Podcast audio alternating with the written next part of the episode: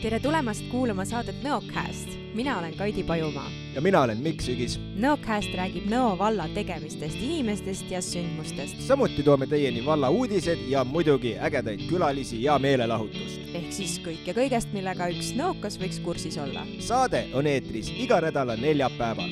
head kuulamist ja ongi meil käes järjekordne neljapäev, oleme taas eetris, kuigi ma tegelikult luiskan, kui ma praegu räägin, on tegelikult teisipäev.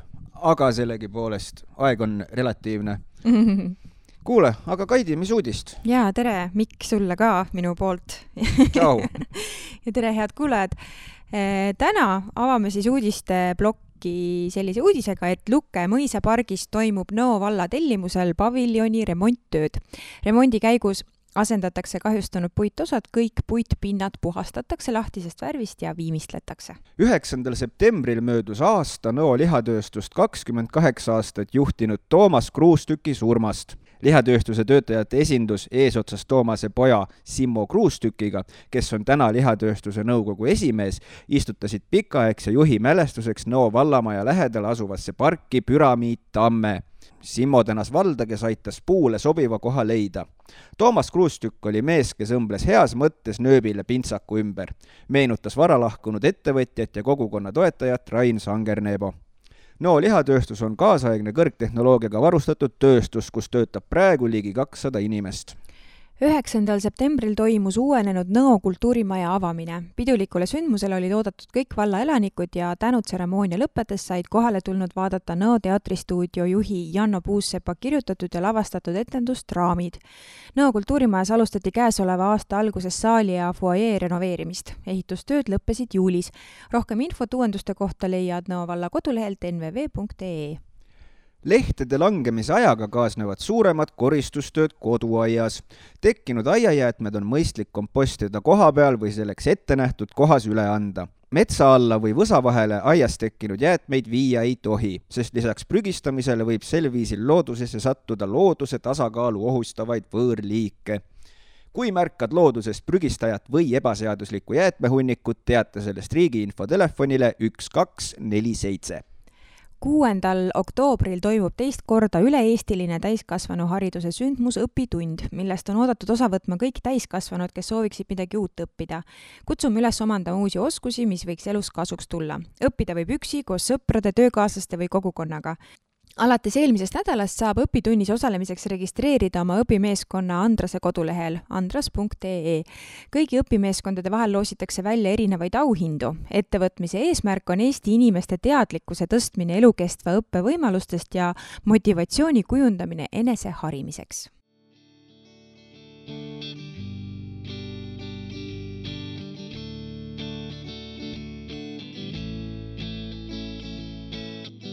ja ongi meil külaline saatesse jõudnud, Kaidi, räägi meile, kes meil on täna külas? jaa, nii tore. tänase saate külaline on maal elav põline tartlane, kes on haridusvaldkonnas tegev olnud juba kakskümmend kolm aastat. teismelisena ja ka kõrgkooli astudes arvas, et temast ei saa iial õpetajat, kuid elu läks hoopis teisiti. õpetamise kõrvalt meeldib reisida ning teisi kultuure ja võõrkeeli tundma õppida. tere tulemast saatesse, Anneli Vedka! tervist! No nii, aga me alustame kohe oma traditsiooniliste küsimustega, et siia Kaidi jätkujutuks, et räägi siis oma sõnadega ka, et kes sa siis ikkagi oled ja kust sa täpselt tuled ja millega sa täpsemalt tegeled. üks küsimus, kus on kolm küsimust, hea mugav. see on tõesti väga mugav, millega mhm. alustada. nagu mainitud, olen äh, pärit tegelikult Tartust ja suurem oma, suurema osa oma elust elanud ikkagi Tartus ma mõtlengi, et millal ma sinna Kambja valda siis välja jõudsin Kambja valda jõudsin äh, umbes neliteist aastat tagasi. et äh, siis äh, sai minust nii-öelda maatüdruk, mida minu pereliikmed elus ei osanud arvata, aga näete, elus võib ikka kõike ette tulla. et koolis käisin Tartus, igasuguste huvitegevustega tegelesin Tartus, ülikoolis käisin Tartus, tööle läksin Tartusse ja kaks tuhat kaks viis mind elu töö mõttes Otepääle ja kuni kahe tuhande üheksateistkümnenda aastani resideerusin siis äh, töö mõttes Otepääl, aga natuke varem kolisin äh, Kambja valda elama. sa käisid siis Kambjast Otepääle tööle? no ma elan seal Pangodi järve lähedal, et Mhm. see on äh, kakskümmend kilomeetrit Otepääl, et see ei olnud nagu suur vaev. jaa, nagu mul praegu, igapäevaselt. jah, et äh, noh, kuna meil teed on ikkagi paremaks läinud, autod on paremaks läinud, et siis paarkümmend kilomeetrit hommikul ja õhtul sõita ei ole midagi, sa häälestudki äh, sellele Mhm. päevale, enam ei mõtle, eks ju, perele, kas äh, kellelgi kingapaelad said õigesti kinni seotud või, või kas talle taskuraha anti kaasa, ma mõtlen noh, lapsi, mitte Mhm, nüüd mitte elukaaslast. aga, aga see oli kuidagi selline paras hetk jah, et ma praegu sõidan ju poole vähem nagu. Tundub, et äh, häälestusajast võib-olla jääb isegi natuke puudu, et äh, peaks mitu tiiru tegema äh, selle Pangodi ja Nõo vahet ja siis saab nagu õigele lainele. Kusjuures see on nii huvitav, et sa seda välja tood, sest mina ise olen äh, viimastel nädalatel just sedasama kogenud, et äh, et üks poiss kooli, teine aeda ja siis istun autosse ära pärast seda väiksema poisi aeda viimist, siis hingan niimoodi sügavalt, panen oma playlisti peale ja siis see kakskümmend minutit, mis Selvast Otepääl on kuidagi selline mõnus, et lähedki nagu sellesse hommikurütmi, vaatad seda loodust ja kõike, et see on, see, see tegelikult, tegelikult inimene nagu vajab seda häälestumiseks äh, aega. ja, ja ma arvan, et isegi olulisem on äh, häälestuda välja mm -hmm. sellest äh, tööpäevast, kui sa lähed äh, koju. Jaa. et Jaa. äh, no on hetki, kui, kui tööd ei saa jätta mm -hmm. töö juurde maha, aga, aga tihti ikkagi on see võimalik ja siis on see, see väljahäälestamine arvates väga oluline, isegi olulisem kui hommikul.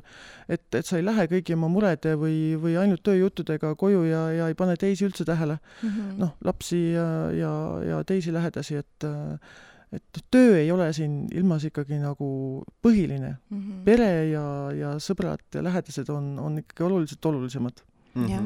ja arvestades tegelikult, kui palju erinevaid rolle me päeva jooksul või elu jooksul ju kanname, siis, siis me vajamegi sellist hetki, kus hingata ja minna nagu ühest, ühest kohast jälle teise või ühest rollist teise, et et kui teinekord tuledki töölt kogu oma töömuredega ja siis pead hakkama koheselt nagu lastega tegelema või selle kodumajapidamisega, eks ju, siis on nagu selline tunne, et noh, et sa nagu plahvatad, sa ei saa päris täpselt äh, aru, mida sa täpsemalt tegema pead, sest häälestumiseks ei ole olnud nagu aega, on ju. just, et sul endal on äh, nagu paha siis olla ja teistel sinu ümber on ka paha olla või noh, ütleme, nad ei tunne ennast mm Mhm. -hmm. hästi mm -hmm. ja, ja seetõttu mul tundubki, et see, see on nagu oluline. Mm -hmm.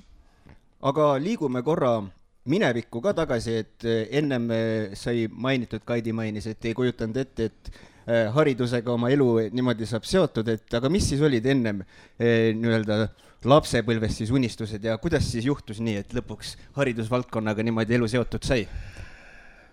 ma ei saagi öelda, et mul oli nagu unistusi, mul oli selline teadmine.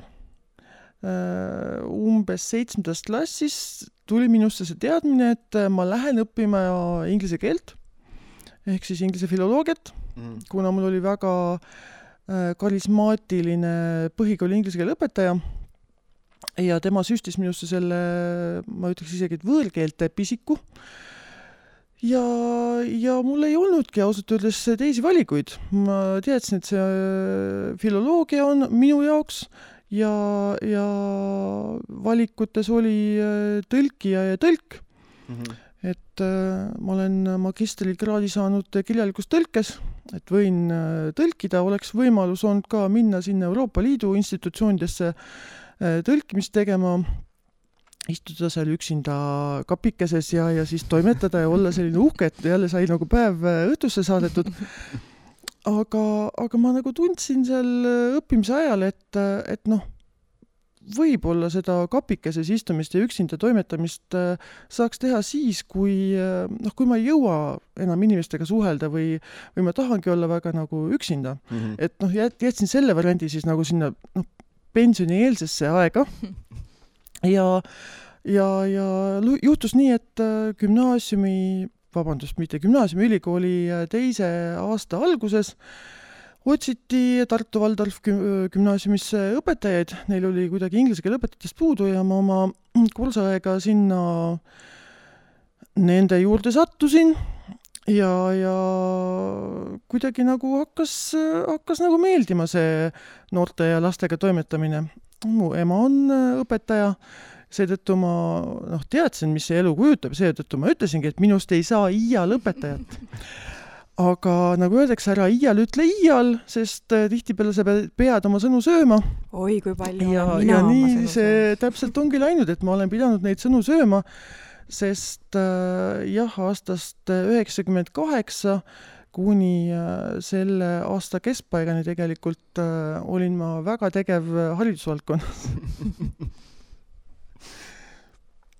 jaa nii, no nii, lõin teid tummaks praegu selle jutuga. tõmbaks ja kusjuures enne vaata Mikk küsis äh, kolm küsimust ühe küsimusega, et me vist äh, rääkisime kõigele ei vastanud, eks ju?, et me Jõuame, rääkisime rääkisime sellest, kust sa tuled, aga tuleme siis, nüüd sai ka natukene seda minevikku siia saatesse toodud, et, et räägime siis, millega sa tegeled täna. täna olen tööl Nõo vallavalitsuses ja ametikoha nimetus on hariduse kultuuriosakonna juhataja. Aga selles nimetuses tegelikult äh, ei ole või ei kajastu kõik tegelikult kõik need valdkonnad, millega ma seotud olen, et siia kuulub ka spordivaldkond ja ja noh, raamatukogude valdkond näiteks, eks ju, et ja haridus tähendab nii koole kui lasteaedu ja huvikoole, et äh, suur osa sellest äh,, millega vallavalitsus üldse tegeleb, ongi see minu valdkond. põhiline valdkond. no noored on meie tulevik, siis absoluutselt põhiline valdkond. jah, aga see tundub selline erakordselt lai valdkond, et kuidas seda üldse kõike nagu hoomata, neid kõiki elemente seal nagu koos, et nad ju nii-öelda kattuvad ka üksteisega veel nii palju ja. tore ongi, et kattuvad, siis, siis on neid äh, ühiseid punkte, noh, millest jälle hakata nagu midagi edasi aretama. ja meeskond peab olema hea, et ega ma ei ole üksinda selles äh, osakonnas. Ja, ja need, kes ei ole osakonnas, on, on väga tihedalt koostööd tegemas, noh, ma mõtlen, et osakonnas ei ole ju otseselt lasteaedade või koolide direktorid, aga, aga meil on sellised i- korrapärased äh, koosolekud, kus, kus koostöö toimib ja, ja ma tunnetan seda, et, et noh, mina ise ei pea olema see, kes kõik ise ära teeb, vaid et ma pean olema see, see laia pildi äh, nägija ja, ja, ja siis äh, suunaja ja noh, loomulikult ka kuulaja. et Mhm. kuidas sa suunad, kui sa ei ole kuulanud, kuhu keegi nagu äh, peab mõistlikuks äh, minna või mida teha, eks ju. ja, ja vot siis sa räägid selle oma meeskonnaga läbi ja, ja arutad, koondad mõtted ja, ja, ja nii me lähemegi kõik koos. jah, ma saan aru, et sa siis kaks tuhat üheksateist aasta tulid äh, siia Nõo valda, eks ju. kas sa äh,, kas sa mäletad ka, et mis oli selliseid äh, esimesi projekte, mille, mille sa siis äh, ellu viisid või, või su esimesi mõtteid äh, sellele ametipostile asudes? tä-, täiesti esimesi ei mäleta, kuigi mm. -hmm. esimest päeva ma mäletan väga selgelt kui me siia tulime, sest saabusin siia üheks ühiseks pausi ajaks ja siis äh, ma ei tundnud mitte kedagi, eks ju, ja kõik juba tundsid ja väga nagu selline kummaline oli istuda seal äh, üksinda nagu nurgas natuke ja vaadata lihtsalt, mis toimub. aga, aga üks esimesi asju, mis, mis töölauale nagu tuli ja jäi, oligi tegelikult ähm, huvitegevuse laat, mis äh,, mis oli vaja nagu käima lükata või selles mõttes, et see mõte oli, oli siin äh, eelnevalt olnud inimeste peas nagu olemas, et tuleks äh, vallarahvale ja ma mõtlen siin nii noori kui, kui väärikamaid, eakamaid tutvustada, millega on võimalik Nõo vallas tegeleda. aga üks äh, infokilluke kusagil veebilehel ei ole päris see. ja, ja siis äh, mõtlesime, et mida siis saaks teha ja tulimegi välja sellise mõttega, et huvitegevuse laat ehk et nagu Laada platsile toome kõik need äh, tegev, huvitegevuse pakkujad kokku ja kutsume siis äh, need, kes on huvitatud, kes võib-olla juba on kusagil osalemas, kes veel ei ole, kes tahaks midagi uut leida ja, ja siis kõik saavad nagu uudistada, millega, millega toimetatakse ja, ja võib-olla leidagi endale midagi uut või taasavastada vana. Mhm. aga palju seal neid huvitegevuse laadal neid öö, huvitegevusi pakkujaid siis öö, kokku on või ei oska sa praegu niimoodi kohe puusalt mulle öelda? või umbkaudselt? Oskan ikka öelda, sest äh, sest äh, uus laat on juba ju planeeritud, eks ju, selle aasta septembrisse. Ja, ja kakskümmend pluss huvitegevuse pakkujat on seal väljas ja ega noh, selles mõttes, et näiteks spordikool on pakkujana väljas, eks ju, aga spordikoolis ise, iseenesest on ju väga mitmeid äh, valdkondi mm. -hmm, samamoodi on äh, põhikooliga, et no põhikool tuleb välja, aga, aga see, et seal on kaks-kolm inimest äh, tollel konkreetsel õhtul väljas ei tähenda, et ongi ainult kaks-kolm ringi, et neid ringe on tegelikult äh, palju rohkem, et nad räägivad siis äh, noh, teiste, teiste nimel ka. et äh, kõiki viiteist või kahte, kahtekümmet õpetajat, kes juhendavad huvitegevusi, noh, korraga kohale kutsuda ilmselt ei olegi mõeldav ega, ega võimalik ja,. jah, jah tõenäoliselt see vist läheks jah, väga selliseks segaseks ürituseks niimoodi kätte ära, aga aga kas on mingisugused, mingid sellised äkki mingid elavamad näited meeles mingisugustest huvitegevustest, mis võib-olla sind ennast üllatasid, kui sa said teada, et niisugused asjad Nõos toimuvad? kangastelgedel kudumine no ma, ma tõesõna ei osanud äh, arvatagi, et, et millegi sel-, millegi sellisega siin äh, tegeletakse. Äh, ja no tegeletakse ja siis tuligi sellest edasi mõte, et no kui on vanemad äh, inimesed, kes tegelevad, et ähm, noh, see, see nüüd läheb sinna kultuurivaldkonda, eks ju, et mm -hmm. see on nagu meie, meie kultuur, meie kultuuri osa, et äh, seda peaks andma edasi ka noorematele ja tekitasimegi äh, huviringi Rahvuslik Käsitöö, kus, kus nüüd juba ka nooremaid käib seal keldris käsitöötoas kangastelgedel kudumas. super, super värk sa ütlesid, et äh, või tähendab, et su ametinimetus on äh, haridus- ja kultuuriosakonna juhataja ja kui me töötame mingisugusel ametikohal, siis meil on nii ehk nii on selliseid ülesandeid, mis meile võib-olla meeldib nagu rohkem ja mingisuguseid ülesandeid, mida me võib-olla nagu natukene lükkame, et äh, noh, et ma teen tegelen sellega hiljem, ma tegelen sellega hiljem. et mind huvitab just see, et kui sa tuled hommikul tööle või kui sa mm, lõppeva nädala lõpus siis, eks ju äh,, mõtled oma järgmise nädala kava, et mis on see miski, mis sulle nagu kõige rohkem enda töö juures meeldib? inimestega suhtlemine. et mulle tundub, et, äh, et see vähemalt sellesse valdkonda Nõo vallas on saanud sellised huvitavad äh, ägedad, entusiastlikud, koostööaltid inimesed kokku mm ja, ja kui ma mõtlen, et mul on kellegagi ees kohtumine või, või mul on vaja teha telefonikõnesid ja ma jälle kuulen neid noh, rõõmsaid hääli või positiivset äh, energiat saan ja, ja mingi idee jälle areneb edasi, siis äh, noh, siis see on ainult nagu rõõm minu töös mm. -hmm. aga võib-olla sellele nagu keeruline vastata või ma ei tea, kas see on poliitiliselt korrektne et mis on see, mis võib-olla siis ei, on, on nii-öelda nagu see mitte tõrv meepotis, aga tõrvatilk, vaid nagu pigem, mis on nagu keeruline sinu töö juures, et mis sa nagu tunned, et, et on emotsionaalselt raske või, või, või mida sa nagu võib-olla hea meelega ei teeks, aga peab tegema? Need on nüüd kaks täiesti erinevat küsimust, et mida ma hea meelega võib-olla ei teeks või noh, mis on nagu selles mm -hmm. mõttes, eks ju, selline vasta mõlemale. rutiinsem asi, aga mm -hmm. see, et mis nagu äh, on tõrv meepotis, tõrvatilk meepotis, see võib hoopis midagi muud olla, see on ka pigem inimestega seotud, aga see on nende inimestega seotud, kes kes võib-olla kritiseerivad äh, ilma, et nad äh, oleks süvenenud äh, teemasse või küsinud informatsiooni õigetest allikatest mm. -hmm.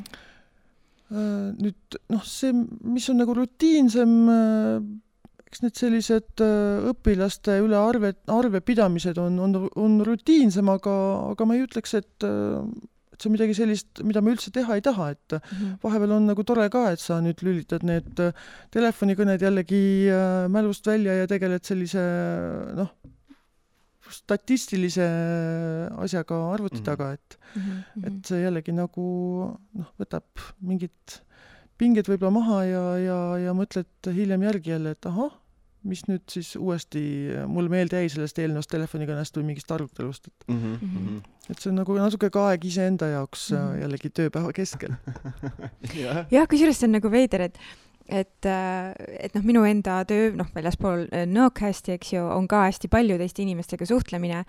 Ja äh, seal Otepää kultuurikeskustes, noh, kui sa üritust korraldad, siis noh, tuleb ju, ühelt poolt on kõik see nagu selle ürituse korraldamine ja see suhtlemise osa ja see plaani paikapanemine, aga on ka täpselt sellist rutiinset tööd, et näiteks mingisuguste, ma ei tea, kavade väljaprintimine, eks ju, näiteks kui meil oli just hiljuti oli see Puka öö laulupidu, meil oli seal üle saja laulja ja kõigil oli vaja noote välja printida ja siis see noot ei olnud ju niimoodi, et on üks laul, vaid oli kakskümmend kaks laulu või palju meil seal oli ja siis no kus sa kujutad ette, et päev otsa prindid ja siis sa hakkad neid noote nagu omavahel kokku panema ja kokku klammerdama. ja siis meil töökaaslasega oli nagu selline kindel rütm, et täpselt süsteem nagu, et mida sa seal teed. ja siis me tegime lõpuks seda nagu tund aega järjest seda ühte sama liigutust. ja siis ma mõtlesin, et ma ei oleks üldse hea liinitöötaja ma nagu absoluutselt ei sobi selliseks asjaks, et selline suhtlemine minu jaoks on ka nagu just see inimestega suhtlemine ja kokkupuude nagu hästi oluline, et aga, aga ongi, mõnele jälle sobib selline liinitöö, eks ju, et sa saad mm -hmm. nagu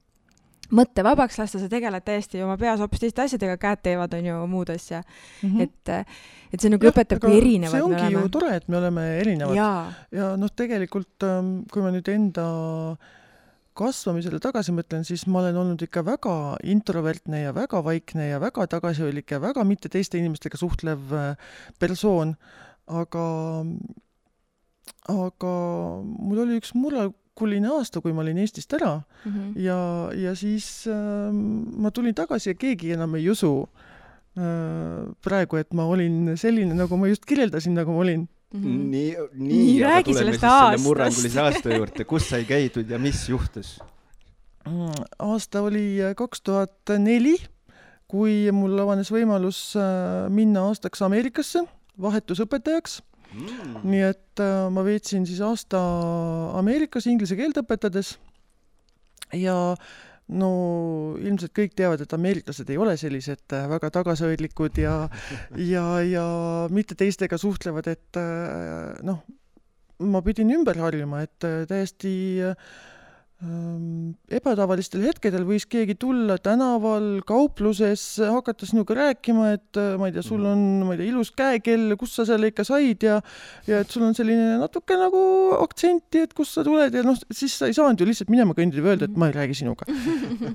et, et see aasta tegi minust, ma arvan, suhtleja inimese ahah, aga kas sa seda ka, vähemalt mul sõbrad ja tuttavad, kes on käinud USA-s, et üks asi, mis neid hakkas nagu äh, Äh, pikapeale häirima, oli selline äh, nagu teeseldud huvi, mida nagu tihtipeale ka USA-s vähemalt nemad kohtasid, et kas sa kogesid nagu seda ka, kus oli selline võib-olla selline familiaarsus muutus isegi nagu veidikene liiga võõraks nagu sellisele eestlasele, kes on ikka harjunud, et seisame viisteist meetrit vähemalt üksteisest kaugemal? ma arvan, et äh, ma ei saa öelda, kas see on teeseldud huvi, aga noh, kuna neid on hästi palju, eks ju, ja neil mm -hmm noh, riik on hästi suur, siis mulle tundub, et, et neil on lihtsalt lühiajaline huvi, mina ei nimetaks seda teeseldud huviks, vaid lühiajaliseks huviks, et sel hetkel, kui ta sinu poole pöördub, ja noh, näiteks oligi olukord toidupoes, ma olen kassas ja siis see kassapidaja ütleb, et kuule, sul on ikka nii vinge käekell, et noh, kus nagu, nagu selline nagu mõte tuli sul selline kell käe peale panna mm. -hmm. tal sel hetkel ongi tõeline huvi selle käekella ja sinu vastu. aga kuna noh, neid inimesi on seal nii palju, eks ju, kes sealt poest läbi käivad või kellega ta peab mm suhtlema, siis see huvi läheb kiirelt üle. et noh, kui tuleb ülejärgmine ostja ja tollel on äh, vahvad kingad, siis ta noh, keskendub äh, selles huvis nüüd nendele kingadele, eks ju, et minu kell oli juba meelest läinud. et äh, et ma arvan, et selline see kiire ühiskond või kiirus ühiskonnas oli neil äh, mm -hmm. olemas juba siis kahe tuhandendate alguses. mulle mhm. tundub, et meile on see jõudnud äh, nüüd hiljuti. ehk et kui palju me ise nüüd suudame, kui sa lähed sõbraga rääkima, noh, kui palju sa seda päris huvi siis nagu üles suudad näidata, kui kõik on nii kiire, sa pead jõudma ära teha noh, ma ei tea, mingid muud asjad ka veel, eks ju, lisalt, lisaks sõbraga suhtlemisele või, või kohtumisele. et mulle tundub, et see hakkab meile ka üha rohkem tulema. ma olen siin nagu täiesti nõus, sest äh, naljakas, et sa seda praegu räägid, minul kohe nagu tekkis äh, selline nagu, nagu resoneerumine sellega, sellepärast et kuna iseendal on viimased nädalad olnud nagu ulmekiire, siis ma avastan seda, et ma ei jõua nagu inimestele helistada, et midagi rääkida, ma ei jõua ka trükkida, sest ma olen pidevalt äh,, olen kas roolis või kuskil koosolekutel või mingisuguseid ülesandeid lahendamas, et ma teen inimestele neid häälsõnumeid või videosõnumeid ja siis äh, just hiljuti tuli ühe tuttavaga nagu jutuks, et, et kogu see suhtlemine ja et kõik on nagu nii kiire, et kellegi jaoks ei ole enam aega.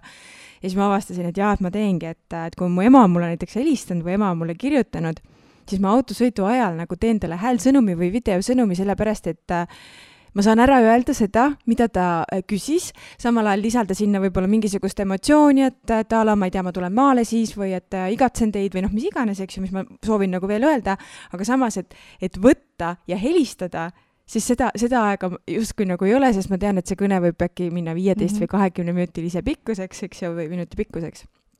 et see on nagu veider, me tõesti oleme liikumas sellesse kohta, kus kus ei olegi nagu aega päriselt küsida või, või tähendab, küsida on, et kuidas sul läheb, aga kuulata, mida inimene no, vastab just mm. -hmm. või siis minna sealt edasi järgmiste küsimuste juurde, eks, et noh, kuulsid ära, kuidas läheb, aga et äh, veel mingeid asju küsida mm. -hmm. et no ma mõtlengi, et, äh, et see just see ongi see lühiajaline huvi, et, et sa siis keskendusid oma emale, eks ju mm, -hmm. sul see lühikene hetk oli mm -hmm. ja siis sa pidid nagu järgmiste tegevuste eda, äh, tegevustega edasi minema.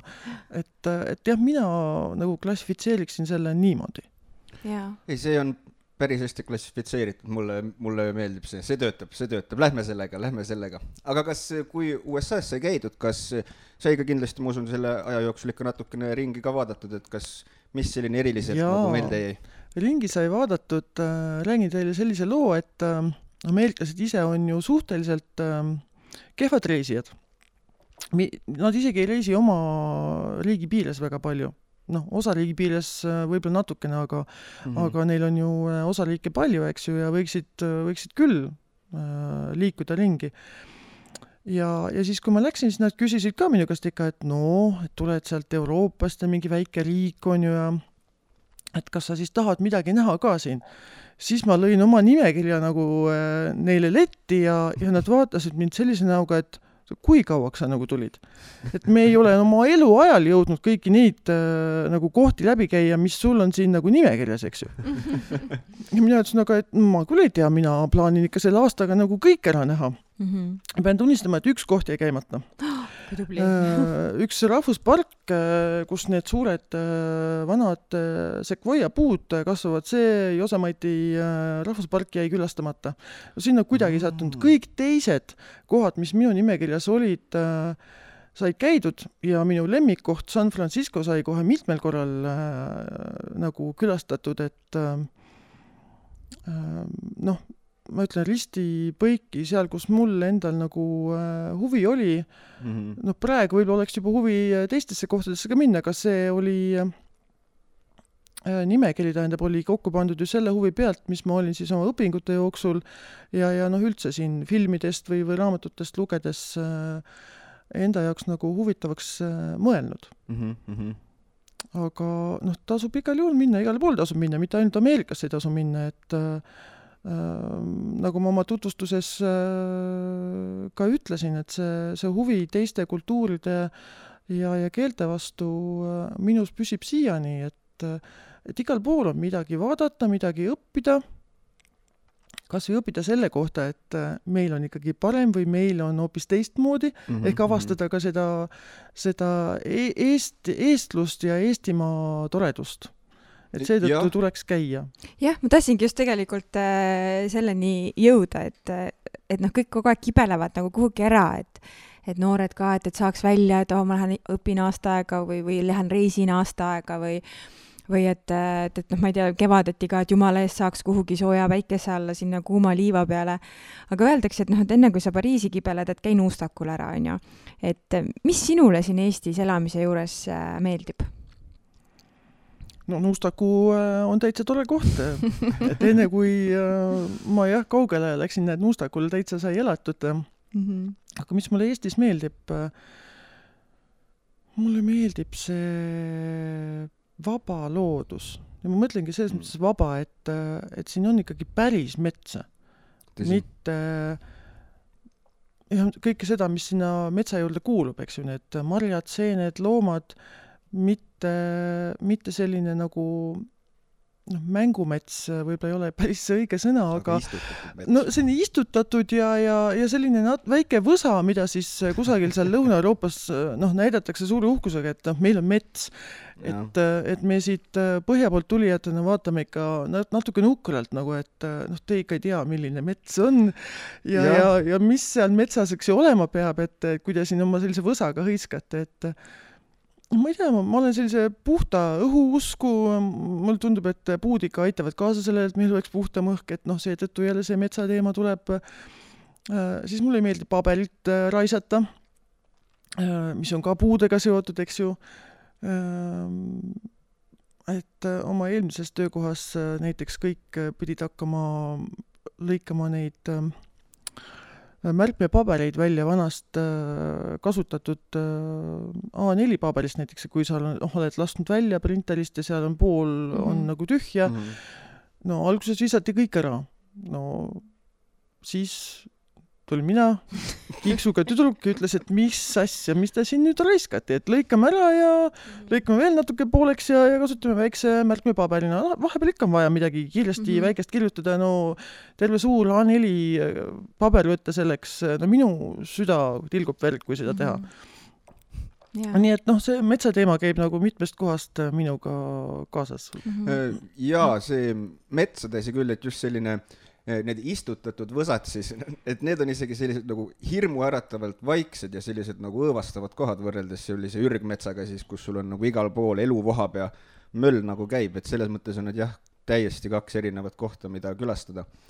aga ma korraks tulen ikkagi veel USA juurde tagasi, et, et seal olid vahetusõpetaja, et aga millised on nagu sellised need suurimad siis nagu sellised vahed või erinevused sellises nagu Eesti koolis õpetamine ja USA-s siis?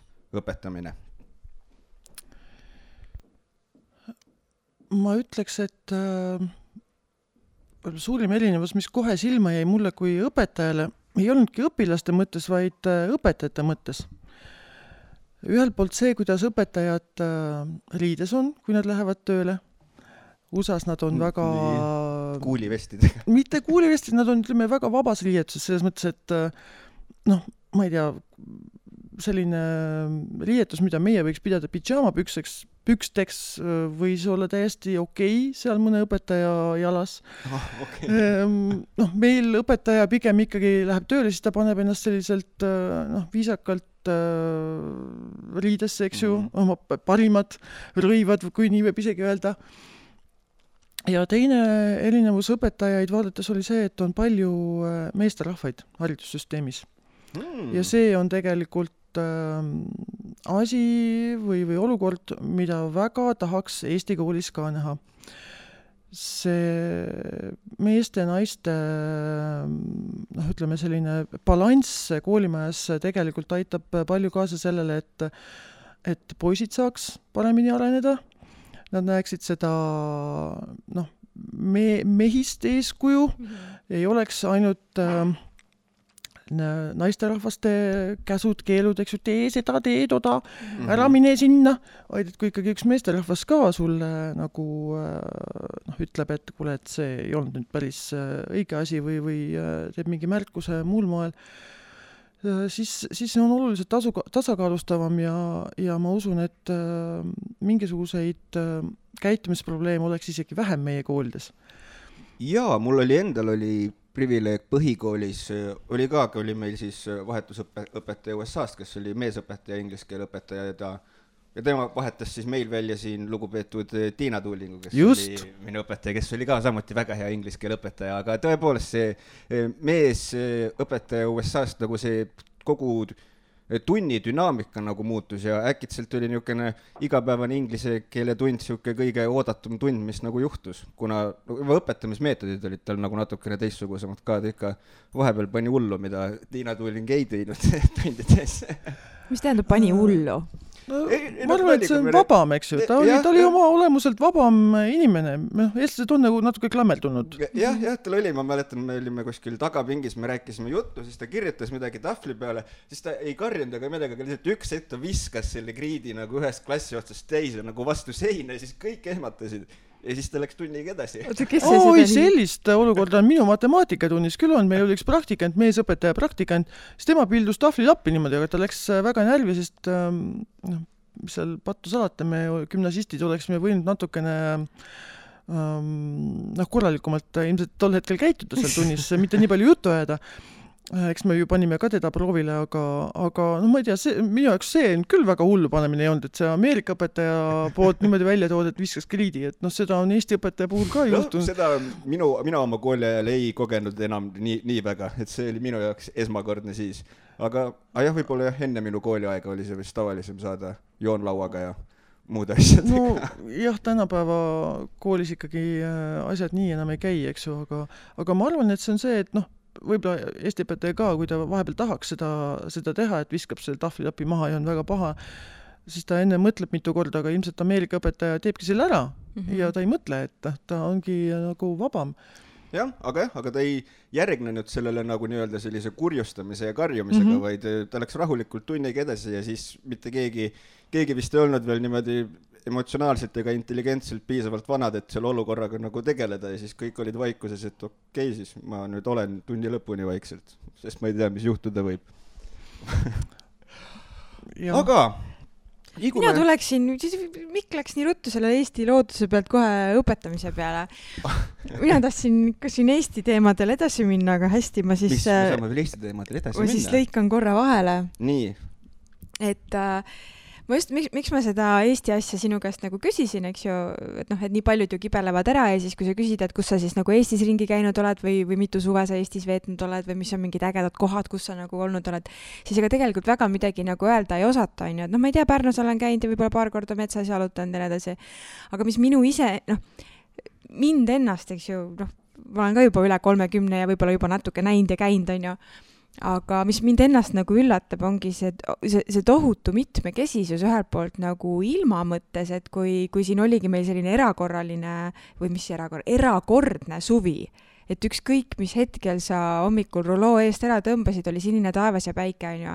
et esimesed nädal aega oli hullult äge aga siis oli juba see, et, et, et hakkad nagu väsima sellest, et ma mäletan, kui kunagi noores peas sai äh, Hispaanias käidud, kaks nädalat oldud, siis, siis ma tundsin, kuidas ma väsisin sellest päikesest ära. kogu aeg oli üheslaadne, onju. et Eestis just nagu et ongi, et sul mõni päev tuleb see hall taevas sulle kaela praegu sügisel ajal, aga järgmisel hommikul sa ärkad üles ja sa näed, kuidas see päike sillerdab nendes kuldsetes punastes lehtedes ja sa tunned, kuidas südamelt läheb soojaks, et nii äge ja, on. sa oskad nagu siis hinnata võib-olla rohkem ja. seda, et meil on jälle päike välja tulnud. jah, või siis paar nädalat tagasi äh, mõtlesin, et tahan rabasse minna, üks laupäeva hommik oli, üle pika aja oli jälle ilus ilm ja siis küsisin nagu sõbranna käest, et kuule, et kuhu võiks minna, ta ütles mulle sellise nimetuse, mida mina varem nagu ei olnud üldse nagu kuulnud, et noh, Selli silla otsa õperada mis on suhteliselt nagu seal noh, siin Tartu linna lähedal. mõtlesin, et okei okay,, panen siis kepsu sisse, eks ju, viib mind täitsa Tallinn-Tartu maantee peale, sõidan seal, mõtlen, kus kohas see raba siin siis on ja oligi, sõitsin laevani välja ja laevast tuli keerata vasakule ja ma ei mäleta, kas oli kuus või üheksa kilomeetrit edasi minna metsa sisse ja seal oli selline raba, et noh, täiesti uskumatu, eks ju, et sul on nagu tohutu nagu teed ja masinad ja ehitus ja, ja noh, metsik nagu selline, kuidas ma ütlen, mitte tööstus, aga, aga sii-, nagu nii mm, mitte looduslik. tehislik. tehislik jah, just seda sõna ütlesin, onju. ja siis sa lähed kuus kilomeetrit eemale ja sul on, sul on nagu, nagu selline loodus vaatab vastu. ma veetsingi seal mingi kolm-neli tundi, sest noh, see, see oli võrratu et, et ma arvan, et see ongi see, mida tegelikult need ka noored võiksid avastada enne mida ilmselt öeldakse, et enne kui Pariisi lähed, käi nuustakul ära mm, -hmm. eks ju, et see, see võib-olla ongi jah, see. ega seda ei pea nüüd nii sõna-sõnalt võtma, nagu mina siin, eks ju, teile ja, ütlesin, et, et olingi nuustakul, aga aga ma, ma usun küll, et, et see on õige, et sa vaata ikka kõigepealt oma kodukohas ringi ja noh, kodukoht ei ole see noh, kilomeeter selle mm -hmm. koha raadiuses, kus sa reaalselt elad, vaid mm -hmm. Eesti ongi meie kodukoht mm, -hmm. eks ju ja, ja siis käi ikka mujal ka, siis hindadki seda rohkem, et äh, või need saaredki. mis meil on just. jah, Hiiumaa või Saaremaa, kuidas nad, kuidas nemad juba omavahel on nii erinevad, et jah, ja lisaks sellele on nagu selliseid ulmelisi kohtasid ka, mida sa lihtsalt kusagil maailmas nagu nii naljalt nagu ei kohta, nagu mingid Pakri saared või Naissaare, mis on sellised erakordselt nagu unikaalsed tuleb ikkagi sellised ajaloolised mälestised, küll mitte kõige vahvamast ajast inimajaloos, aga sellegipoolest nagu põnevad, põnevad kohad, mida mm -hmm. on mhm. endal käinud privileeg olnud võimalus külastada ja sügavalt-sügavalt soovitan. mina ei olegi. no vot. mina Järgmis, ka ei ole, ei Naissaarel ega Pakri saartele, aga aga jah, ükskord tuleks ette võtta see Eesti saarte, väikesaarte mm, -hmm. noh, mhm. suuremad saared on käidud, aga väikesaarte mm -hmm. avastamine, et, et see oleks küll põnev mm. -hmm. nii on aga liigume natukene niimoodi nüüd sa võid. nüüd võin või? jaa, palun. et me sai tööst räägitud, Eestimaast räägitud, võib-olla Eestimaast räägime veel, aga tuleme natukene niimoodi tööst kaugemale ka, et kui parasjagu äh, siin äh, Nõos elu ei paranda, et äh, mis on äh, hobid, millega tegeled, kui on vaba aega? ma hiljuti äh, taasavastasin enda jaoks äh, koorilaulu et äh, võin jällegi väikse loo rääkida, et, et äh, ma olen olnud muusikaklassis äh, üheksa aastat, õppisin muusikaklassis, sealt see selline nagu koorilaulja ja muusika, muusikataust on tulnud, muusikakoolis küll käinud ei ole, aga sellest äh, muusikaklassist ka täitsa piisas. Siis meil oli mingi klassiansambel äh,, iga aasta oli muusikapidu koolis seal esinesime ja ja siis me tükk aega nagu koorilauluga üldse ei tegelenud. ja viimasel suurel laulupeol äh, nägin äh, oma ema rahvaliietes äh, ka ühe koori koosseisus ja kuidagi hakkas täitsa hinges kripeldama, et, et miks ma ikkagi ei, ei ole tagasi läinud koorilaulu juurde. ja, ja rääkisin emale sellest mõttest ja ema ütles, et aga noh, sa võid ju ka proovida sinnasamma koori. ja teate, ma ütlen teile, nii lahe on äh, käia koos oma emaga kooris laulmas. et see on nagu see, me saame muidu ka kokku, aga see on nagu see meie aeg mm, -hmm. et äh, koos läheme, küll äh, noh, me ju noh, käest kinni või kuidagi niimoodi koos ei laula, eks ju, aga noh, sa tead, et on seal paar rida ülevalpool äh, mm, äh, auditooriumis istub, laulab kaasa täpselt sama laulu mm. -hmm küll teist häälerühma, aga, aga siiski. ja, ja siis, kui on esinemine, siis äh, saad minna ja, ja kuidagi nagu koos emaga seda emotsiooni jagada ja mm. ja, ja pärast võib-olla veel muljetada, et äh, mis nagu natuke nihu läks ja mm., ja, ja mida ja, peaks ja, natuke veel paremini, eks ju, tegema, et äh, et ühesõnaga sain nagu üle tüki aja jälle koorilauljaks. aga kui mul nagu veel võiks aega üle olla, siis mulle raamatuid meeldib lugeda, kriminulle mm.. see paneb nagu aju hästi äh, tööle mhm. teistel radadel kui tavaliselt. ja siis, äh, kui mul veel peaks aega üle jääma ja, ja lapsed ei ole oma kola pannud selle suure laua peale, mis mul on mõeldud minu käsitöölauaks mm, -hmm. siis äh, tuleb sealt äh, kaarte, käsitöökaarte oi no nii, räägi lähemalt, räägi no, lähemalt. kus ma siis nüüd räägin, näidata ei saa. no on kaart, on, on toorik, seal ei ole midagi, eks ju, noh, kui mõtlete A4 murrate mm -hmm. mitmeks siis pooleks ja veel pooleks mm. -hmm või mõne, mõni on ka suuremas formaadis ja no siis tuleb nagu mõelda, millega see, see tühi äh, äh, paberitükk täita aga mis sa sinna paned, kas sa joonistad sinna või sa kasutad mingit loodusest saavat materjali või, või sa meisterdad midagi? loodusest enamasti ei tule mm -hmm., võib-olla vahel harva. joonistada ma ilmselt ka ei oska, kuigi ilmselt on ka inimesi, kes vastu väidavad ehm, no leiad midagi, leiad mingi huvitava paberi, siis leiad äh, mingit huvitavat äh,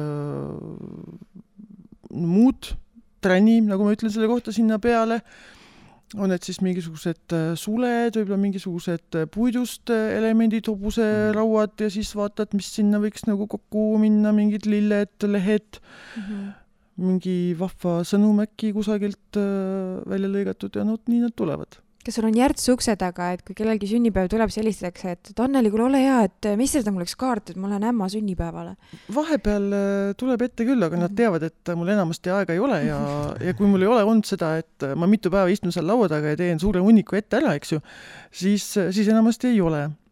et äh, kuidas see, kuidas see ütlemine on, et kellel need äh, näpud põhjas on või, või, või, või äh, kingsepal pole endal, eks ju, et noh, nii on, et äh, kui, äh, kui, kui laps läheb kusagile ka sünnipäevale, ütleb, et noh, emme, mõnda kaarti on, siis ma pean jälle tõdema, et pole olnud aega teha, sest kõik need, mis kunagi valmis said, on juba ära kasutatud. Mm. -hmm et selle jaoks võiks võib-olla rohkem aega võtta, ma ei, ma ei saa öelda, et aega võiks olla, et seda tuleks ikkagi võtta mm -hmm. teadlikult ise. Äh, et see, see rahustab. ma, ma jõudsin selleni äh, siis, kui ma lapsed sain mm. -hmm. et kuidagi äh, võib-olla oli vaja siis laste kasvatamise kõrvalt, kui nad hästi väikesed olid ja hästi energilised ja, siis oli vaja sellist rahustamise hetke, et siis mulle tundus, et äh, et, et see võiks olla minu teema ja noh, siis on neid kogunenud, mul on ikka suuri hunnikuid neid materjale, lisaks igasuguseid masinaid, millega saab lõigata ja pressida ja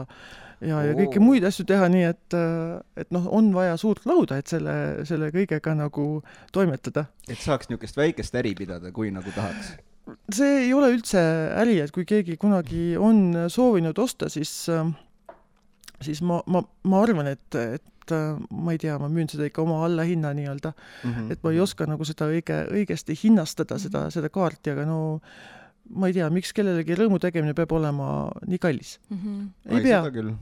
aga palju üks selline, noh, kui kindlasti see oleneb eh, kaardist ka, aga ütleme niimoodi keskeltläbi mingi ühe kaardi algusest lõpuni tegemine aega võtab umbes?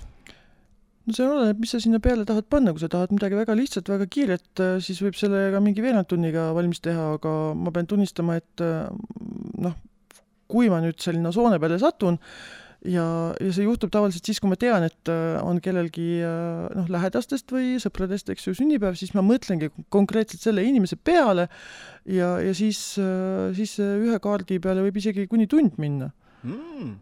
Mm -hmm. aga siis ta ongi nagu inspireeritud inimesest spetsiifiliselt just, just, ja, ja siis, kui sa selle kingid, siis sa tegelikult kohe näed, et, et see inimene nagu kohe suhestub selle mm, -hmm. selle kaardiga, et et vot, vot nii on nagu eriti lahe kaarte teha, et sa just, sa mõtledki, noh, mitte et sa ei tee nagu noh, liinitöölisena, eks ju, et noh, teen midagi valmis ja vaatame siis, kellele miski läheb, aga et, et sa tead seda inimest mm, -hmm. sa tead, eks ju, võib-olla neid värve, mis talle meeldivad, mingid, mingid sümbolid Äh, ma olen selline sümbolite inimene ka mm, -hmm. jälle võin rääkida, et vaatasin, ma olen kahekümne kuues külaline, kahekümne kuues on, kakskümmend kuus on minu sünnikuupäev, nii et see on täiesti õige hetk, kui ma siia pidin äh, saabuma. oh kui vahva. et, äh, et noh, siis ma üritan neid sümboleid sinna, sinna kaardi sisse või kaardi peale ka nagu panna, et aga nüüd, kui nende, et sümboolika peale korra jutt läks, sest siis ma saan aru, et on ka sellist sünkroonsust kogetud elus, kui on sümboleid jälgitud elus või ei Äh, ma ei tea, mis sa selle sünkroonsuse all nüüd mõtled, sa pead äh, lahti no, rääkima rohkem. tekivad vaata mingisugused sellised momendid elus, kus nagu kõik tundub hetkeks loogiline ja kõik, kõik nagu langeb elus paika või vähemalt sihuke mõte tekib mingiks, mingiks momendiks elus, et kõik on loogiline, kuidas elu on siiamaani tulnud, kõik märgid näitavad seda hetkel, antud hetkel. et justkui mitte midagi ei ole olnud juhuslikku või kokkusattumust, et kõik ongi nagu planeeritud kas te tõesti arvate, et kõik on juhuslik või? ei, mina ei usu seda kahtlen, üldse. Ka, kahtlen ka, kahtlen ka selles. et, et ma arvan, et kõik on ikkagi äh, planeeritud, iseasi, kuidas see meile nagu tundub mm. -hmm. et ta võib-olla ongi hea, kui see tundub, et see oli väga juhuslik mm. -hmm. et siis äh,, siis me nagu pikalt ei mõtle selle üle, mis just juhtus mm, -hmm. vaid rõõmustame, et see juhtus. jah võib-olla ma ka, ka nii-öelda kehvade päevade üle tuleb nagu rõõmustada, sest siis sa ei tunne ära ju neid väga häid päevi, kui sul ei ole olnud vahepeal mõnda kehva mm. -hmm ka tõsi. see on täiesti õige. aga see oli nii äh,, ennem kui sa välja tõid, et kui lapsed olid väikesed, et siis sa avastasid enda jaoks selle kaartide tegemise ja, ja kui ma mõtlen nagu iseenda elu peale, siis äh, kõik need asjad, mis praegusel hetkel on jäänud Äh, minu ellu või, või millega mul on nagu suur rõõm äh, tegeleda või taas tegeleda, on tegelikult sündinud just nendel hetkedel, kui äh, ma ise väikeste lastega kodus olin. ja, ja tegelikult ka väga paljudel minu sõbrannadel on nii olnud ja kunagi oli isegi minu meelest Töötukassa mingi seriaal Eesti pealt kus, äh, mis ma ei mäleta seda pealkirja, kus väga palju naisi on, on nii-öelda loonud siis kas siis oma mingisuguse tegevuse või ettevõtte just sel hetkel, kui on olnud lastega kodus mm. -hmm. et see on selline. aga miks, on küsimus siit vastu. siis on aega või iseennast võib-olla avastada või mis sina arvad? aega, ma ütleks, et aega oli ju palju vähem, kui lapsed olid väikesed, kui nad praegu on, ma arvan, et nojah, äh, aga selles suhtes, et selles suhtes ikkagi aega rohkem mõtiskleda. mõtiskleda ja. või et et lastega, laste sünniga meis midagi muutub. ja, ja. ja, ja siis äh, ma noogutan, nagu ma oleks no, ema. jaa, on no ma ei tea, tagantjärele vaadates tundub, et, et see, et see on ikkagi nagu midagi muutnud võib-olla minus, noh mm -hmm. ilmselt siis ka nendes teistes, kes niimoodi äh, mõtlevad või, või räägivad, et et võib-olla siis loksuski kõik paika ja siis mm. tulidki need õiged asjad mm. välja, et noh, enne sa võib-olla siis otsisid ja katsetasid ja ja, ja proovisid, et äh, mis võiks olla, aga et siis kuidagi tuligi see kõik. mina ikkagi nagu mõtlen, et, et jah, selles suhtes ei olnud aega, et sa olid nagu küll selle kodu ja, ja, ja beebiga nagu hästi hõivatud, aga selles suhtes, et mina ise nagu mäletan mõlema, mul on, poiste vahe on kolm aastat, aga mõlema puhul nagu, kui oli see beebiiga, et äh, neid pikki jalutuskäike või neid tohutult pikki unetuid öid, eks ju, kui käisidki sealt ühest toa otsast teise beebi kätel on ju üheks, ta ometi magama saaks ise ka. et mõneti nagu see võib-olla tekitas seda nagu ängi, et appikene, et nüüd ma jäängi siia, ma jäängi igaveseks nüüd siia ja nüüd mul, see ongi nüüd minu elu. aga teisalt võib-olla see, see, see kohatine niisugune nagu ängi või trotsi tekkimine, et kõik teised elavad oma elu ja mina olen nüüd siin, tõi mind nagu iseendale lähemale, et mida ma siis tegelikult teha tahaksin. et kui enne lapsi oligi, et olid nagu mingid tööülesanded või hobid, noh, trennid näiteks, on ju, mitte isegi võib-olla nii palju hobid, et sa kogu aeg nagu olid nii rakkes et siis oli võib-olla esimest korda aega nagu mõelda, et et okei okay,, et, et, et, et mida ma siis tahaks teha, kui ma leiaks näiteks selle, kui keegi hoiaks mu beebit ja ma saaks tund aega midagi teha, mida ma siis teeksin mm? -hmm. et selles suhtes on see tõesti hästi huvitav aeg.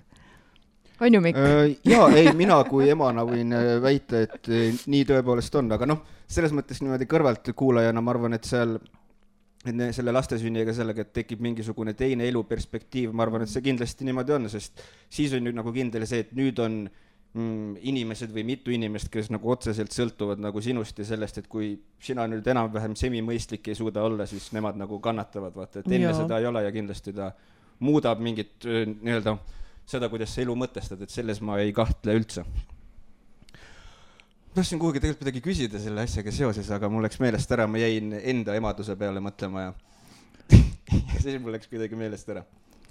jaa, ja see on Mul nagu, see on nagu huvitav jah, see on, see on nii äge, et sa praegu Anneli selle välja tõid, et et mitte, et just nagu see, see perspektiiv, et, et naises midagi tegelikult muutub, mitte lihtsalt see, et sa, et sa nüüd üleöö oled järsku ema, eks ju, noh, mina küll ei tundnud, et ma peale sünnitust kohe ema olin.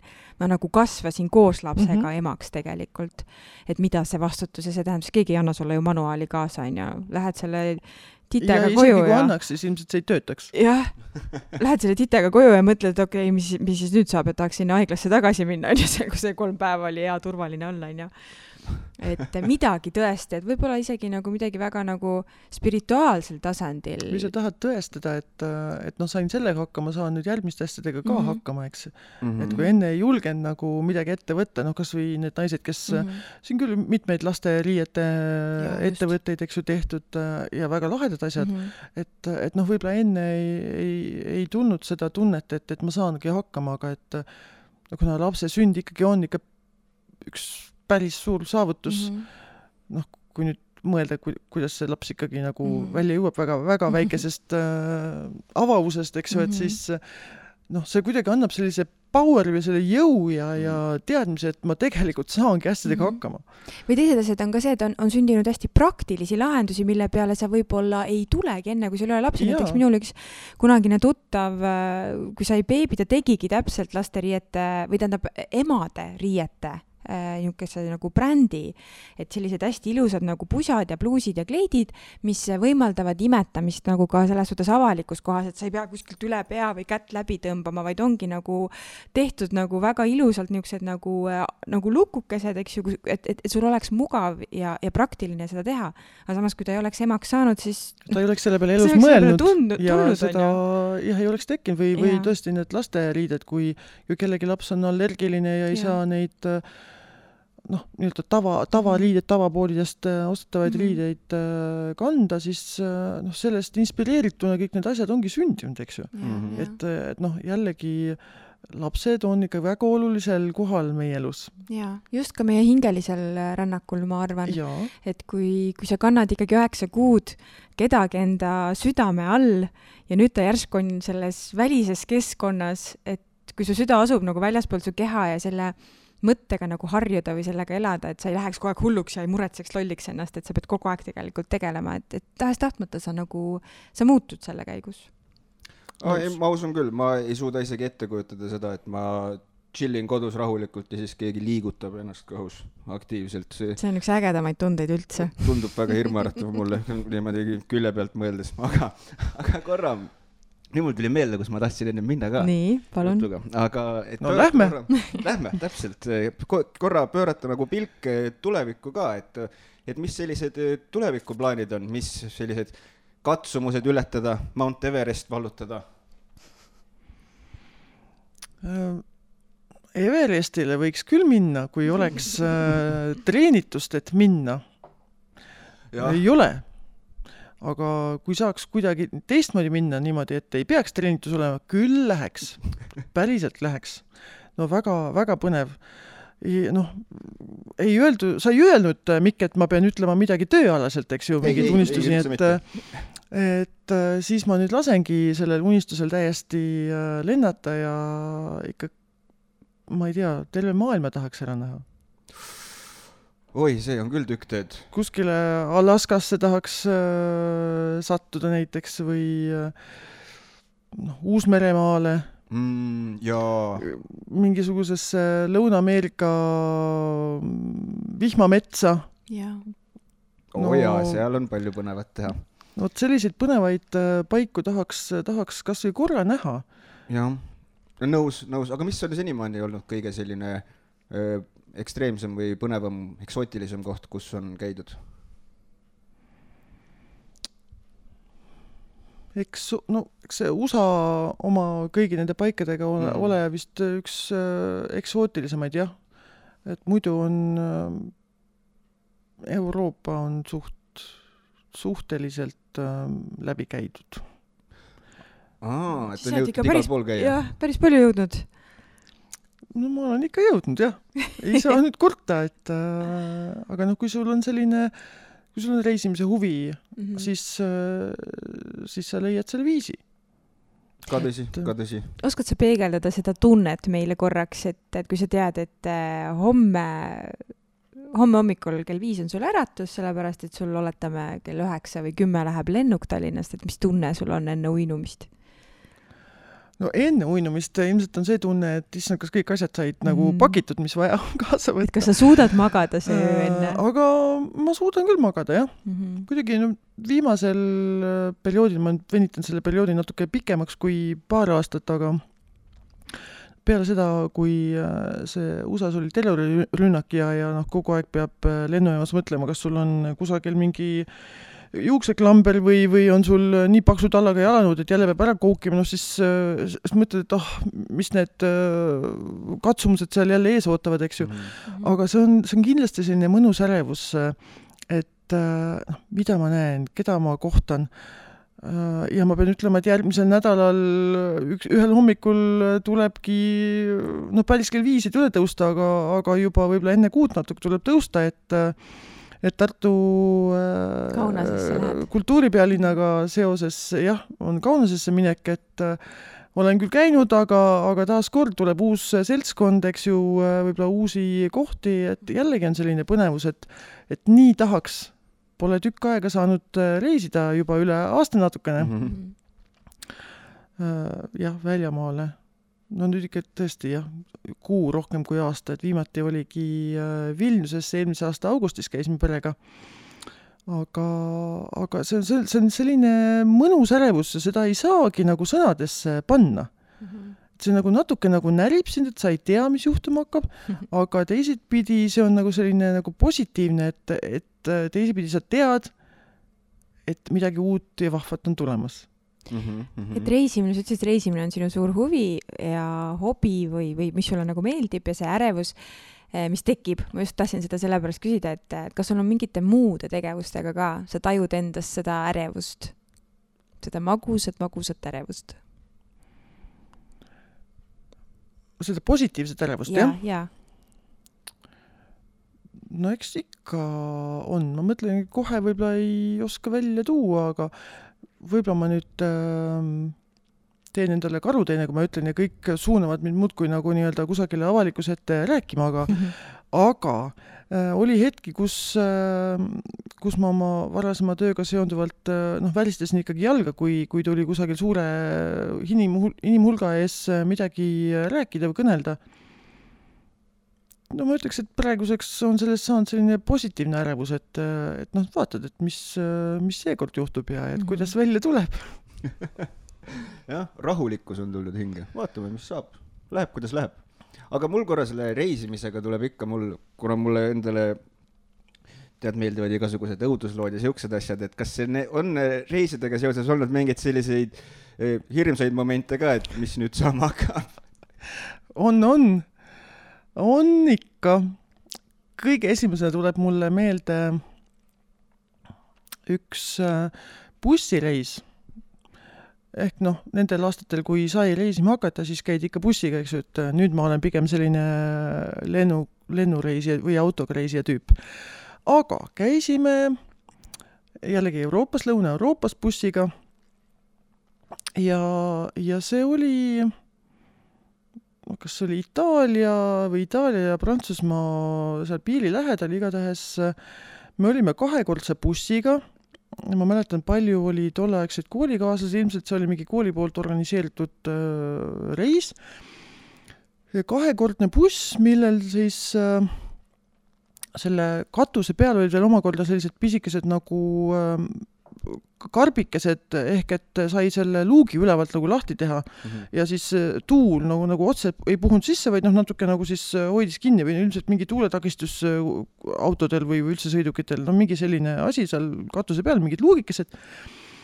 ja sõidame siis meie juba noh, ütleme Eestist jõudnud sinna lõunasse välja, eks ju, kõik on tipp-topp, lõbus meeleolu, bussijuhid ka ju teadsid, kui kõrge see buss kõik on ja ühel hetkel ees meil seal mingi sild näitab äh, silti, et äh, noh, silla kõrgus äh, ma ei tea, mingi neli koma kuus meetrit näiteks, no ma täpselt numbrit ei mäleta, aga, aga no näiteks neli koma kuus meetrit, bussijuhid omavahel arutavad, ma istusin suhteliselt ees, ma kuulsin, mis nad arutasid, et et noh, lähme läbi küll, et meil on ju madalam äh, buss. noh, mõeldud-tehtud, läksime, aga jäime kinni. jäime bussiga silla alla kinni nagu Youtube'i videod. ja kui nüüd järele mõelda, siis jah, tollel ajal ei olnud Youtube'i videosid, aga, aga see kindlasti oleks olnud üks äh, hitt, kui seda oleks keegi saanud tol ajal filmida. et ühesõnaga, no me väga kaugele sinna silla alla ei saanud, sest need karbikesed seal äh, bussi katusel jäid sinna silla alla kinni ja kostus selline kohutav ragin issand jumal. Ja noh, siis me olime seal kinni ja siis ähm, bussijuhid arutasid, et noh, kuidas me nüüd sealt välja saame, sest ähm, tagasi ju ka ei saa, sest noh, me oleme kinni seal. jõuga sõidad me sisse, eks ikkagi ju. põhimõtteliselt ikkagi ukerdasime sealt välja, et noh, need karbid olid pärast seal katuse peal kõik katki, et nad ikkagi tagurdasid äh, sealt silla alt välja, aga no järgmiste sildade juures igatahes äh, nad päris nagu mõõdulindiga ei käinud mõõtmas, aga neil oli ka iga kord selline ärevus sees, et ei tea, kas see silt, mis nüüd näitab, et see on neli koma seitse või neli koma kaheksa meetrit, kas see on ikkagi õige ja kas me bussiga mahume sealt läbi või jääme jälle kinni.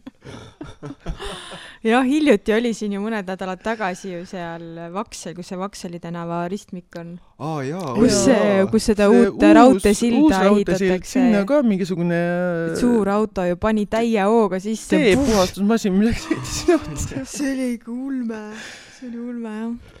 Aga et, tead, et noh, Anneli, selliseid hetki on nagu äh, mõned veel, aga see oli võib-olla kõige ehedam, mis mis kohe meelde tuli, jah.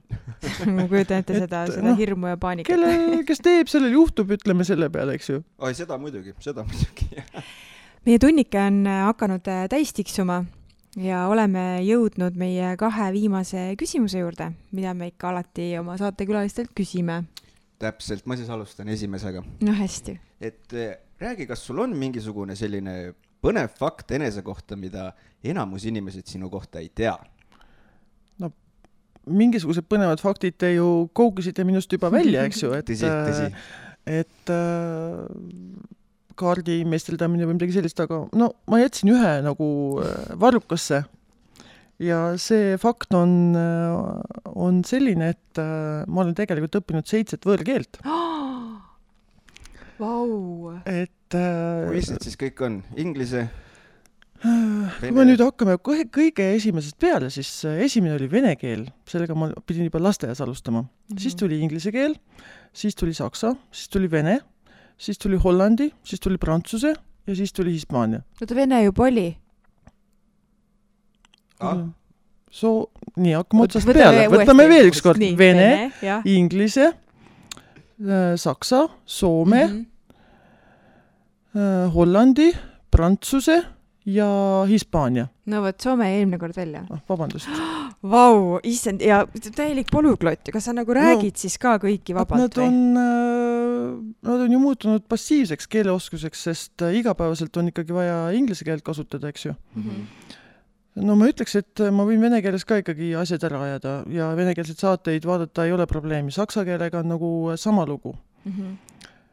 Teistega on nüüd nii, et tuleb natukene nii-öelda kõrva telitada või, või nagu olla natuke selles keelekeskkonnas ja see ei tähenda, et sa pead kusagile prantsusekeelsesse riiki minema, vaid mm. noh, natuke kuulama või ka, või ka lugema midagi ja siis, siis ta nagu hakkab jälle tulema sealt nii-öelda vaikolekust nagu äh, välja Mm -hmm, mm -hmm. aga kas sa siis nagu omal käel lihtsalt oli nii suur huvi keeli õppida või, või sa käisid ikkagi mingitel kursustel oma elu jooksul või kuidas sa selleni no, jõudsid? kõigepealt koolis mm. -hmm vene, inglise, saksa ja soome olid mul kooliprogrammis ja noh, kuna juba neli oli ja, ja ma hakkasin leidma neid äh, seoseid ja sarnaseid jooni, siis äh,, siis ülikoolis äh, vabaainetena võtsin äh, hollandi ja prantsuse keele juurde ja, ja hispaania keele äh, natukene omandasin siis, kui olin Ameerikas, sest äh, paljud olid äh, hispaania keele taustaga õpilased seal, et, äh, et mina siis õpetasin neile inglise keelt ja nemad õpetasid mulle hispaania keelt ja Aa, ja nii me siis kätte. just tegime nagu diili, et nemad peavad seda õppima, mina pean seda ja siis me nii-öelda tegime nagu selliseid äh, kontrolle üksteisele, et, et kes on nagu kiiremini selgeks saanud issand, kui lahe, issand, no tõsine lugupidamine, see on küll ikka jõhker arv keeli. aga need on kõik väga lihtsad, sest seal on väga palju ühisosasid. ja noh, seda, vot seda ma ei öelnudki, et grammatikameeldus on väga põnev hmm.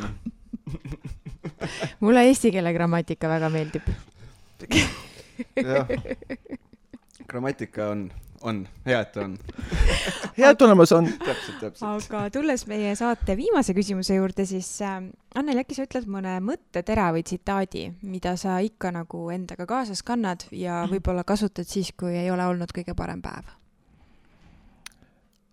Kui tohib, ma ütlen kaks. ikka. üks on sellistel puhkudel, kui äh, tundub, et midagi ei tule nagu välja või et äh, noh, kõik ongi nagu täitsa vussis. Äh, algselt on see inglisekeelne, see kõlab niimoodi. Wherever there is a will, there is a way mm -hmm. ehk mhm. siis kus iganes on tahet, seal on ka teed, mis selle tahteni viivad ja siis on äh, selline nagu lause, mis äh, tuleb meelde võtta, kui äh, see tõrvatilk on sinna meepotti sattunud. ehk et hoidu negatiivsetest inimestest, neil on probleem igale lahendusele appi, kui hea see on. väga hea. issand, kui ma kohe, kohe trükin üles. et ähm, noh ega niimoodi kusagile ei jõua, kui, kui üks pakub lahendusi ja teine ütleb, miks see kogu aeg ei kõlba, eks ju, et et siis tulebki endale nagu meeles pidada, et leia need natuke teistsugused inimesed ja, ja noh, lähebki paremini. tõsi, jah. sellega see... ma küll täiesti nõustun.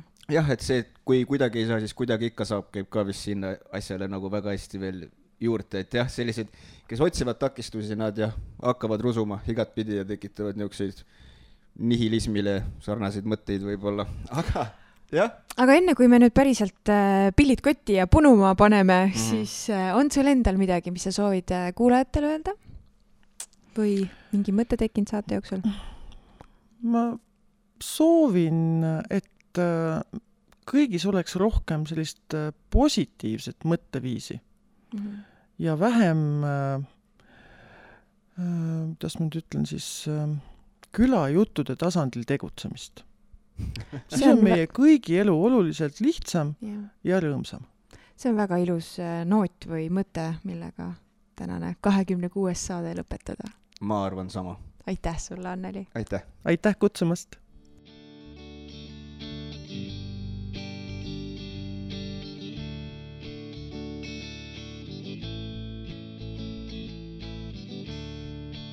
tead, Mikk mõtlesin, et äh, kuna selline hästi vahva päev on tulemas nagu maale elamise päev, kahekümne viiendal septembril Nõo vallas, et siis me võiksime võib-olla seda programmi natukene rohkem lahti äh, rääkida, et äh, kui meie kuulajad nüüd täna, kuueteistkümnendal septembril seda kuulavad, siis nad saavad juba aegsasti oma pla plaanid järgmiseks nädalavahetuseks, laupäevaks siis teha just selliselt, et, et sellest maal elamise päevast osa võtta jah, aga ma siis teen otsa lahti, ma hakkan siit minema, siit on ja. ikka omajagu infot mm. -hmm. et nagu sa siis juba mainisid, siis kahekümne viiendal septembril kell kella üheteistkümnest kuni kella neljani toimub Nõo vallas maale elamise päev ja tegemist on siis üleriigilise külastuspäevaga, mille fookuses on elukeskkond maapiirkondades, siin toimuvate teenuste, kogukonna tegevuste, vaba aja võimaluste, töö ning elukohtadega maaelu maine kandjateks on eelkõige maal elavad inimesed ise, kellele päev võimaldab näha oma elukeskkonda värske pilguga ning sellest uhkusega edasi rääkida. külastuspäeva raames saavad maapiirkondades elavad ja tegutsevad inimesed ise näidata, et maal elamine ja töötamine on küll linnast erinev, kuid paljudele rahuldust pakkuv elustiil ja Kaidi, kuule, aga äkki sa räägid mulle, mis need sündmuse eesmärgid on? jaa, selle maal elamise päeva eesmärk on tegelikult näidata, et maal on olemas ja kättesaadavad kõik võimalused mitmekülgseks tööalaseks eneseteostuseks ja loomulikult teadvustada, et maal elamine ja tegutsemine on emotsionaalselt nauditav Nõo vallas ootavad teid sel päeval Viinamärdi talu, Luke juustuvabrik, Järiste veinitalu, Meeri külaselts, Toomus kinnisvara, sihtasutus Luke mõis, ELK Nõo kogudus, Tartu Ülikooli Tartu Observatoorium, KV Savikoda, kusjuures äh, Kairit Vene käis ju meil saates ka hiljuti, nii et, äh, et, et Kairiti juures saab siis ka käed saviseks teha mm. -hmm. Nõo kultuurimaja, Nõo noortekeskus ja Nõo vallavalitsus. ja äh, täpsemalt saad teada, et mis kell millal on kes praegusel hetkel meie saadet kuulates ei, ei jõua märkmeid teha, siis kui te lähete Nõo valla kodulehele nmv.ee ja võtate lahti vasakpoolse menüü üldinfo, siis sealt avaneb pikk nimekiri ja nende hulgas on ka maal elamise päev. vajutate sinna ja siis sealt avaneb terve päevaga programm, kus on siis võimalik näha, et mis kell ja mida konkreetne asutus või ettevõte teile siis sel päeval pakub aga mõtlesime, et anname siin saates ka ülevaate. jah, sellise kiire ülevaate, et mis siis eh, ees ootab ja alustame siis kohe algusest, et no Püha Laurentiuse kirikus toimub siis sellel päeval kell kaksteist kolmkümmend oreli muusikakontsert ja avatud on loomulikult ka Anneli koogikoda, kus saab osta siis kooki ja kohvi. jah, sealsamas eh, kiriku aias siis Nõo kultuurimajas kella kolmest kella neljani annab Tabivere harrastusteater ehk etenduse Õiekesed. see on selline südamlik komöödia ühes vaatuses. Ja Nõo raamatukogu on avatud kella kümnest kuni kella kaheni, kus on lisaks muule ka kohalike vaibakudujate toodete müük ja näitus. Kella üheteistkümnest kella neljani on võimalik Meeri seltsimaja õues osaleda sügislaadal ja Luke mõisas toimub kella kaheteistkümnest kuni kella neljani õunamahla perepäev. Mahla tegemisele saab ise käed külge lüüa ja värsket õunamahla maitsta. mõisal on külastajatele ka üllatuseks meisterdamise töötoad ja nagu ma ennist mainisin, siis äh, Kairit Vene Savikoda ootab külla ajavahemikul üheteistkümnest kaheni, kus siis näidatakse, kuidas käib töö saviga ja mis sellest lõpuks ka välja tuleb. savikojast saab osta kaasa meelepäraseid savitooteid ja eestimaist mett. avatud on ka pannkoogikohvik Järiste veinitalu pakub kell üksteist ja kell kaks võimalust minna viinamarja istandusse ekskursioonile Tartu Ülikooli observatoorium ootab külastuskeskusesse kella üheteistkümnest neljani, mil on avatud teleskoobitorn ning oodatud on kõik huvilised. giidid räägivad suurest teleskoobist, tähistaevast ning kosmosest äh, üldisemalt. tornis jagatakse maa-alal oleva orienteerumismängu kaarte ning lastele kleepimiseks, voltimiseks satelliidi ja kosmosesondi ja Viinamärdi talus on võimalik külastada lambalauta ja teha lambakestele pai. avatud on ka pop-up pood. nii et päev täis väga erinevat ja lahedat tegevust. no võib öelda küll, et äh, igav küll ei tohiks hakata. jah, et tegevust on nagu kõigil, on nii aktiivsemaid kui passiivsemaid, et saate kontserti nautida, saate käed ise külge panna, saab kõhtu kinnitada mitmes kohas.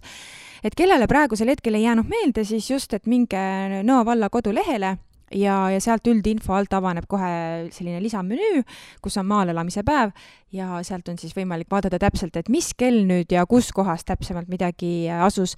ja võtke kindlasti sellest üritusest osa, sest kõik inimesed, kes on just sellel päeval enda kodu või asutuse või ettevõtte uksed avanud, avanud, ootavad teid rõõmsasti enda juurde. täpselt nii on. ja selline meie saade oligi kohtume, näeme, kuuleme juba järgmine nädal. jaa, ilusat nädalavahetust teile. tšau, tšau..